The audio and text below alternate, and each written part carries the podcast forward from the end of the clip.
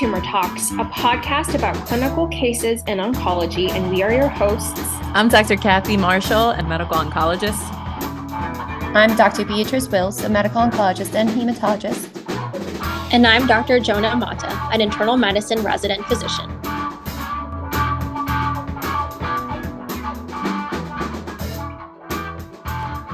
Welcome to Tumor Talks. This is the Tumor Talks Basic Series.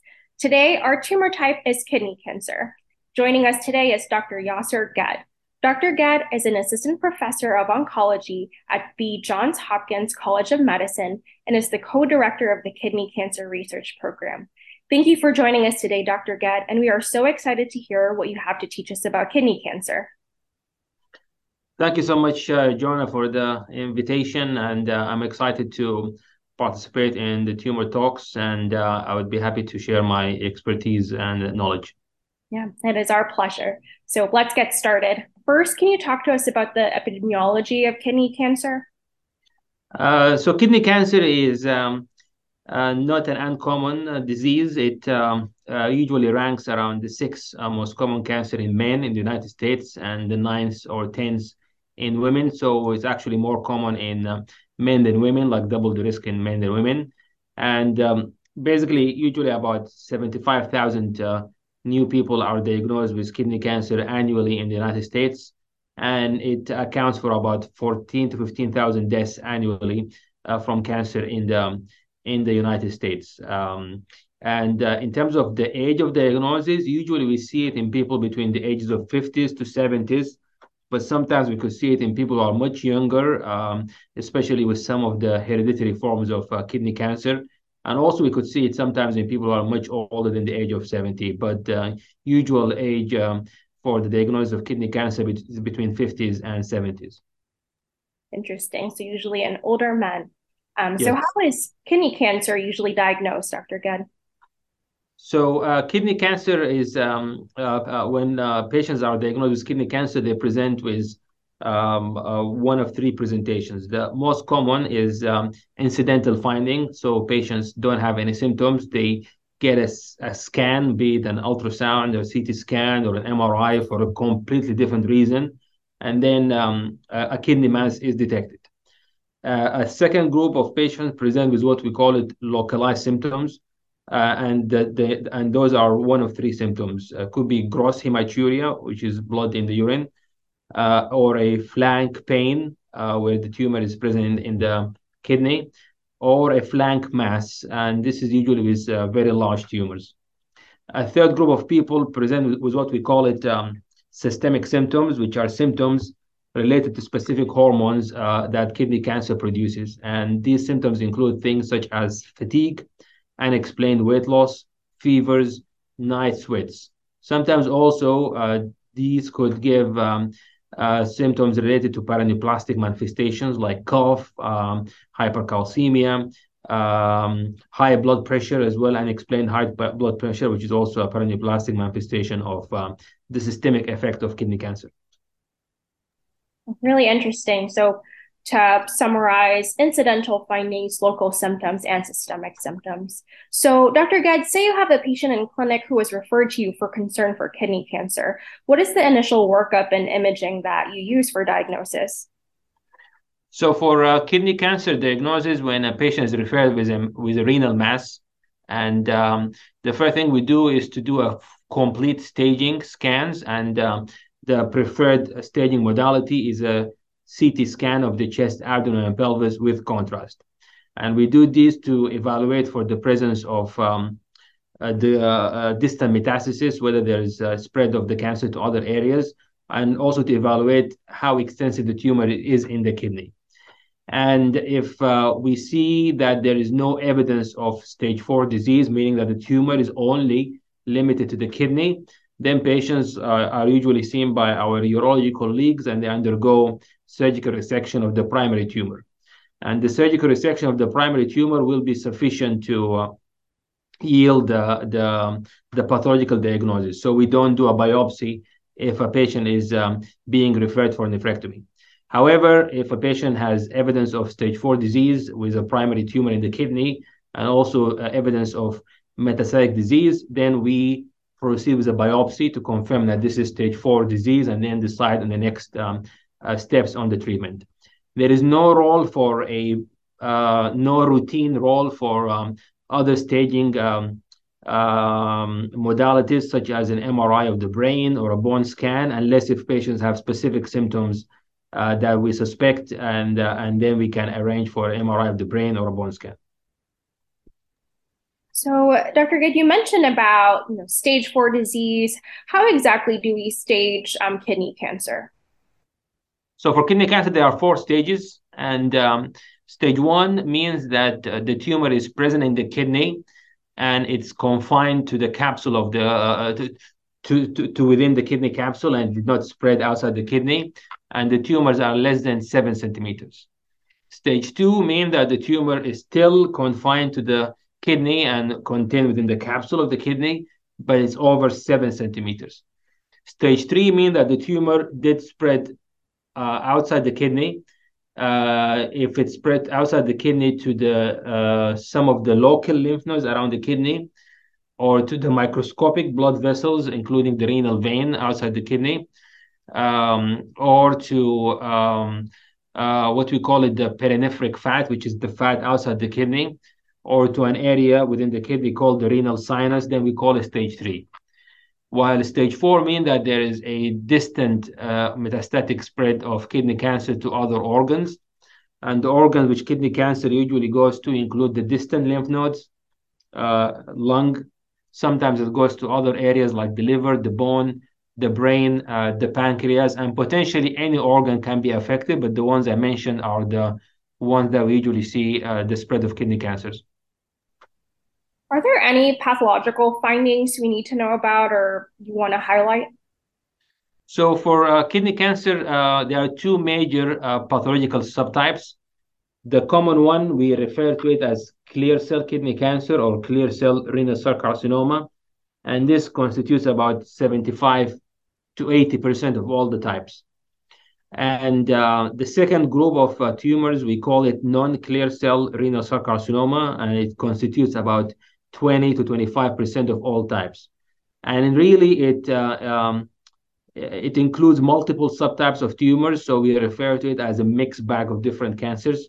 Almost 13 to 14 different subtypes fall within uh, uh, the non-clear cell renal cell carcinoma, so they are much rare tumors. In addition to determining the type of the kidney cancer, we also determine something called the grading of the tumor. And the grading of the tumor is um, basically how aggressive the cells behave microscopically. And there are also four grades. Uh, grade one, two are usually uh, low grade tumors. Grade three and four are high grade tumors. Within the highest grade tumors, which is the grade four, sometimes we see much more aggressive tumors. Uh, we refer to them as sarcomatoid uh, cancer cells and also rhabdoid cancer cells. And those are cancer cells which lost differentiation and became much more aggressive. Is there any molecular testing that you undertake? And are there any biomarkers that are relevant in kidney cancer? So, um, uh, in recent years, uh, there has been significant advances and uh, in the uh, molecular testing and also the understanding of the molecular biology of uh, kidney cancers. And uh, we're lucky that um, a lot of these tests are now available in the clinic and we can order it to our patients.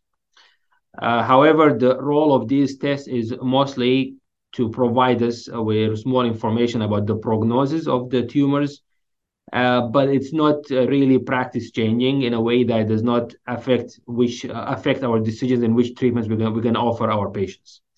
But um, the tests that we could offer in the clinic includes um, molecular testing, looking at what we call it a, a next generation sequencing of the tumor and looking at the somatic mutations of the tumor. And then it could, it could provide us with some information about um, the mutations because some mutations are much more aggressive than other mutations. For example, um, there's a mutation called BAP1, BAP1, which is a very aggressive mutation. And that just means that we have to be uh, um, much more aggressive in our approach with kidney cancers. And uh, but uh, the common mutations in kidney cancer are um, uh, in clear cell kidney cancer is a mutation called VHL, also known, known referred to as the von Hippel-Lindau uh, mutation, and this is um, altered in almost all clear cell kidney cancers. And then the second group of mutations in clear cell kidney cancer are what we call the chromatin remodeling mutations, and these include um, PBRM1 mutation, BAP1 mutation, SETD2 uh, mutation, and, and KDM5C mutation. So the mutations kind of just provide this idea about the aggressiveness of the tumor, but they don't really change our treatment approaches. Recently, there has been some uh, efforts to uh, look into what we call gene expression profiles and gene expression signatures, which also could inform on some treatment uh, options and that some patient may respond better to specific treatment over the other. The other role for molecular testing is in the rare forms of kidney cancers. I mentioned earlier, earlier that um, for the rare, uh, for the non-clear cell kidney cancer, there are about 13 to 14 different subtypes. And sometimes we are able to determine those rare forms by, by specific molecular tests. So sometimes the molecular test can also help us to diagnose specific rare forms of, um, of kidney cancer. The other role for molecular testing is in clinical trials. There are some clinical trials, which are basically um, uh, enroll patients based on the molecular features of the tumors, and the uh, patients are qualified to get on a specific trial if they if the tumor shows a specific mutation. Very, very interesting. Um, lastly, Dr. Ged, are there any other important consultants that you want involved in uh, care of patients with kidney cancer? So, uh, cancer is becoming a multidisciplinary specialty, and um, it's always good practice to involve uh, multiple different specialties in the, man- in the management of kidney cancer patients. Uh, an important um, uh, specialty is urology. We work closely with the urologist uh, uh, first to um, obviously evaluate the patient for nephrectomy and sometimes even for stage four kidney cancer. Sometimes patients undergo cytoreductive nephrectomy, which is basically nephrectomy in the metastatic setting by urology. And to determine this, we, we uh, work closely with urology.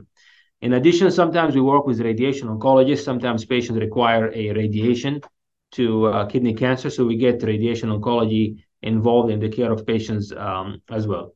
Sometimes we also uh, discuss a lot of the cases with pathology because sometimes um, the pathology may not be straightforward, and we and we um, we have to kind of discuss it uh, in, in depth with, with pathology.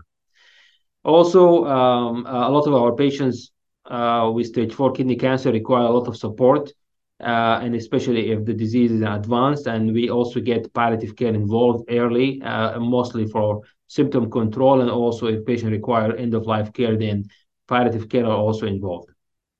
Additionally, uh, immunotherapy is an important treatment for kidney cancer, and uh, sometimes immunotherapy can lead to side effects from kidney cancer, and uh, patient may present with um, hepatitis, may present with colitis, may present with pneumonitis. And if this happens, then we talk to the relevant uh, internal medicine uh, um, teams, for example, uh, be it pulmonology, uh, hepatology, uh, gastroenterology, to manage those specific um, side effects if they are really uh, severe. Great. Well, Dr. Ged, thank you again for teaching us today about kidney cancer. We learned so much and we really appreciate your time. Thank you again for the invitation. I look forward to uh, contributing more uh, to your uh, efforts. So, to recap, kidney cancer is the sixth most common cancer in men, with men carrying double the risk compared to women of developing the disease. Age is usually 15 to 70 years old, however, it can also be seen in younger patients in the hereditary forms. Initial presentation and diagnosis is usually through incidental imaging, localized symptoms, or systemic symptoms. Workup includes a staging scan with a CT, chest, abdomen, pelvis with contrast. If the disease is localized, we contact urology for a surgical resection for pathology. If there's evidence of METs, we proceed with a biopsy to confirm that it is indeed kidney cancer. There are four stages of kidney cancer based on the spread and extent of the disease. There are also four grades, with sarcomatoid and rhabdoid being the highest grade. There are two main pathological subtypes, with 75 to 80% of patients having clear cell renal carcinoma versus 20 to 25% patients usually have non clear cell forms, which is a mixed bag of different pathological subtypes. Molecular markers are important in a couple things, including prognostics, to see if patients are eligible for trials, and to help diagnose some of the rare types. However, it does not change our treatment approach.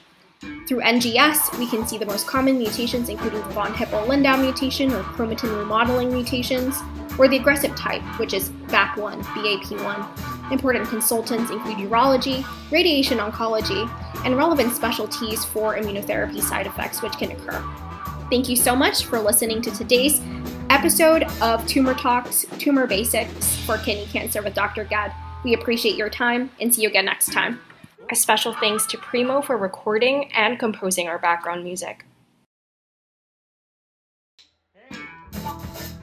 Tumor Talks is an independent podcast that does not represent the institutional views or opinions of our employers, Johns Hopkins Hospital, Memorial Sloan Kettering, or that of our guests. This podcast is created for medical education and should not be counted as medical advice.